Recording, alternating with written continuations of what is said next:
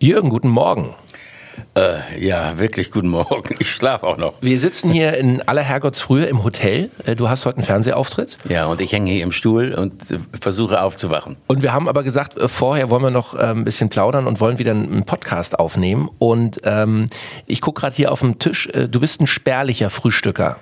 Da ist nicht viel. Nee. Bisschen Rührei. Ein bisschen Rührei und ein kleines Croissant. Croissant. Muss mir die Nase zuhalten. Ähm, und ja, das ist es dann auch. Ja? Und hier habe ich so ein Latte Macchiato noch.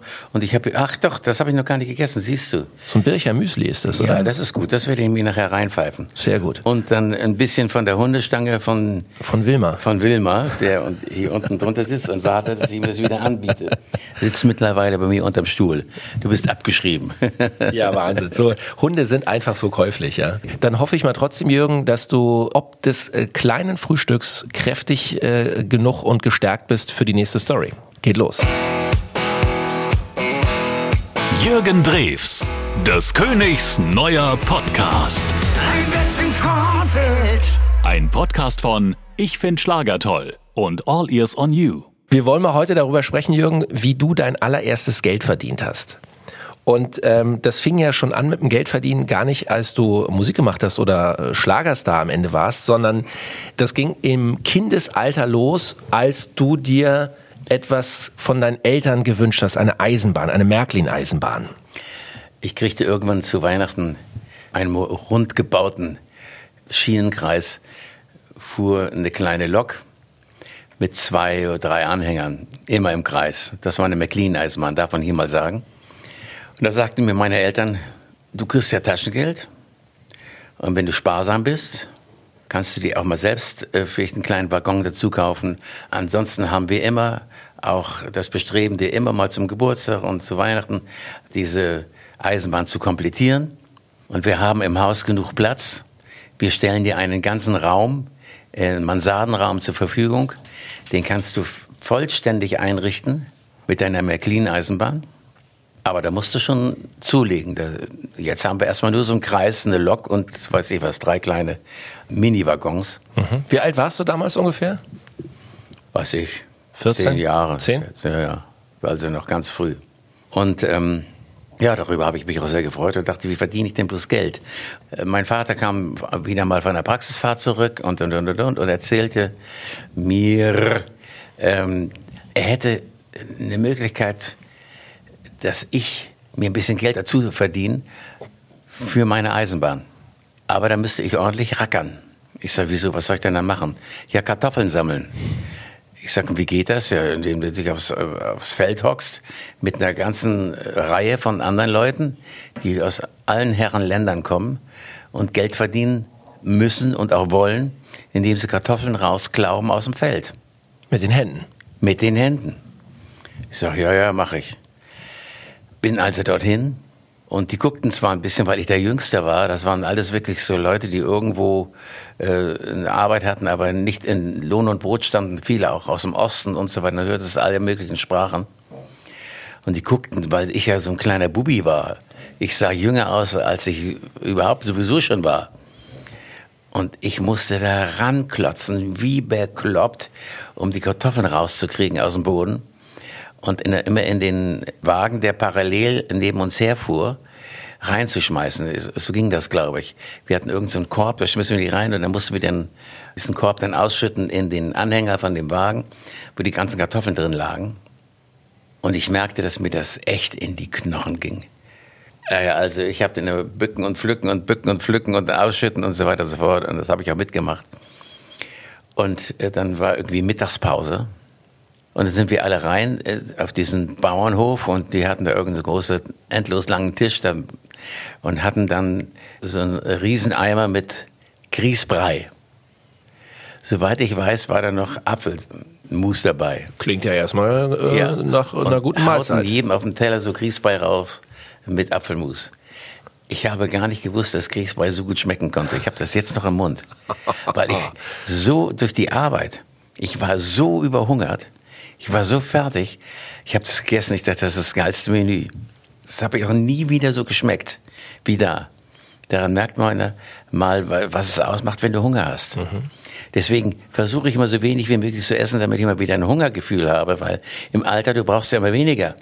Ich brauche bald gar nichts mehr. Ich habe jetzt gerade ein Croissant, wie gesagt, gegessen. Das hätte ich schon gar nicht gebraucht. Das hält jetzt zwei Tage an.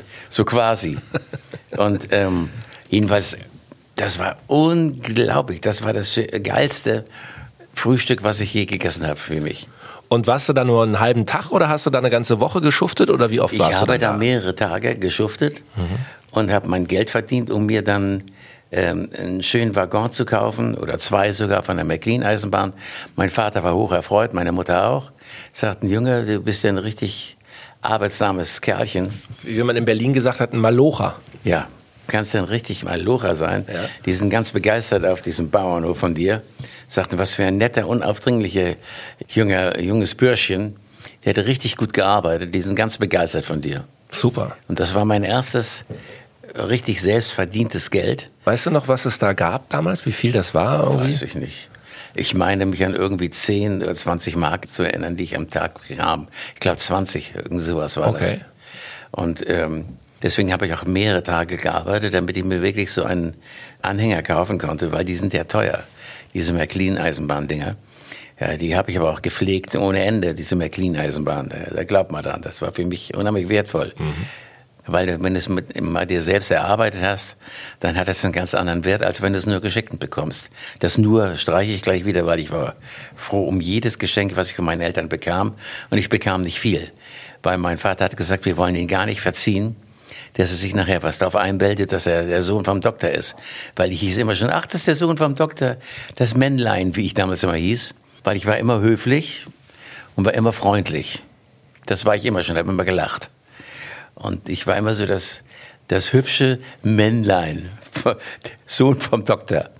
Und äh, da kriegtest du hin und wieder auch mal was zugesteckt, aber das wollten meine Eltern nicht. Die hatten schon den Patienten schon vorher gesagt, bitte steckt unserem kleinen Männlein nicht so viel zu, damit er gar nicht erst so verwöhnt wird und denkt, das ist so im Leben.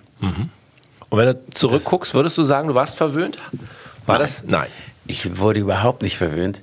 Ich kriegte auch nicht an jeder Ecke Geschenke, wie gesagt, sondern die haben mich ganz normal aufgezogen, wie jeden anderen auch, damit ich lerne, wie das Leben wirklich läuft und nicht denke, es läuft nur so wie bei meinen Eltern. Wie gesagt, große Praxis, großen Patientenstamm, Riesenwohnung und so weiter und so fort, Auto und, und, und, und, und.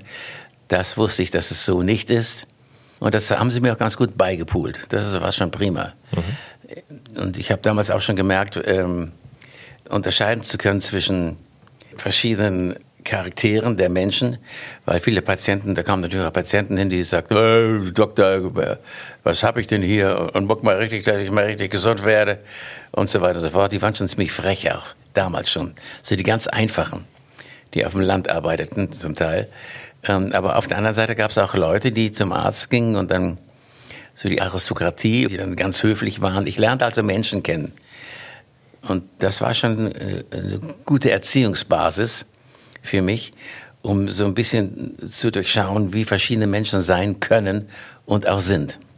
Das war also bei meinen Eltern so und ich habe auch gesehen, wie, was ich eigentlich für tolle Eltern hatte, auch allein von der Optik her. Mein Vater war ein, der kam aus Frankreich, also so äh, Hugenotten. Die waren alle mal ausgewandert in die brandenburgische Gegend. Und der kam daher, der hatte blaue, schwarze Haare, sprach so ein Berliner Unterton, war ein sehr witziger Typ, auch wie er redete, aber konnte sich auch gut durchsetzen. Hat auch ein unheimlich witziges Organ, eine abartige Lache. Lachte er so ganz oben, so irgendwo im, im Sopran. Und meine Mutter war eine ausgesprochen hübsche Frau. Diese Kindheit, wo du selber angefangen hast, Geld zu verdienen, auf dem Feld als Kartoffelsammler. Ja. Und äh, so der Umgang deiner Eltern mit dir. Wie sehr hat dich das geprägt für dein, für dein weiteres Berufsleben, auch heute noch? Mein Eindruck ist, du bist jemand, der sich alles wirklich hart erarbeitet hat und nichts geschenkt bekommen hat. Kann man das so sagen? Ja. Also summa summarum kann ich eigentlich nur sagen, dass äh, meine Eltern wirklich darauf geachtet haben, dass ich nicht zu viel geschenkt bekam, dass ich mir nicht irgendwie einbildete, weil äh, viele Patienten immer sagten, ach guck mal, der Sohn vom, vom Doktor und so weiter und so fort, dass ich mir nicht äh, irgendwie auf irgendetwas etwas einbildete, dass ich nun Sohn vom Dr. Med Werner Drews war. Und das haben wir auch gut hingekriegt. ich habe eigentlich immer mir alles erarbeitet und habe immer darauf geachtet, dass ich mein eigenes Geld verdiente, auch damals schon mit meinen kleinen Möglichkeiten. Ich habe mit 14 dann schon, mit 14 äh, Jahren schon angefangen, Banjo zu spielen, habe in einer Jazzband gespielt, also Dixieland. Und ähm, da habe ich auch meine ersten Markstücke verdient. Nicht viel, aber immerhin habe ich verdient. Und das habe ich immer alles gespart, angelegt und ich hatte keine teuren Hobbys, außer meiner McLean-Eisenbahn. Ansonsten gab's nichts. Ich habe alles mir reingewurschtelt und war immer sparsam. Das bin ich heute noch. Super. Ich bin nicht geizig, aber ich pass auf. Ich bin nur, was meine Produktion, Musikproduktion angeht, aber auch in jetziger Zeit, jetziger Zeit gar nicht, weil wir ein Jahr jetzt, anderthalb Jahre jetzt Corona hatten oder haben. Wir sind immer noch drin. Diese Produktion, die ich immer gemacht habe und auch jetzt noch mache, sind das Einzige, wo ich Geld ausgebe. Das ist halt mein Hobby meine Produktion selber zu erstellen oder mir helfen zu lassen und in Zusammenarbeit mit irgendwem anders eine Produktion zu machen. Und sogar Ramona ist da schon und sagt, sie musste schon wieder eine Produktion machen, du hast doch schon so viel Zeug. Aber ich mache es trotzdem, das ist halt mein Hobby und das ist mein Hobby auch geblieben. Ja gut, das ist ja auch dein Beruf, ja, nicht nur dein Hobby. Ist auch mein Beruf. Und weiß ja nie, vielleicht kommt ja mal irgendwie ein Hit raus, so wie jetzt dieses ähm, ultimative Jubiläums-Best-of, wo ähm, viele äh, Bekannte aus meinem Business, mir fällt gerade jetzt wieder Ben Zucker ein, weil der Bett im Kornfeld äh, mit mir gesungen hat, also ist eingestiegen in das Bett im Kornfeld äh, bei bestimmten Passagen. Aber äh, Kerstin Ott und so weiter und so fort, viele Namen sind drin, äh, Howie, Howard Carpendale und so weiter. Das ist ein äh, buntes Stell dich ein auf dieser LP. Mich hat eigentlich immer geärgert, dass es nie irgendwo eine Erwähnung fand, dass ich die meisten Sachen auch noch selber produziert habe. Mhm. Ich würde mal vorschlagen, Jürgen, wir bestellen uns jetzt erstmal eine schöne Portion Pellkartoffeln und feiern äh, deine Pellkartoffel. deine Kartoffel-Story. Weißt du, wie gern ich Pellkartoffeln esse? Ich auch. Schön mit zerlassener Butter. Ja, genau das. Oh. Hammer. Jürgen Drews, des Königs neuer Podcast. Ein Podcast von Ich find Schlager toll und All Ears on You.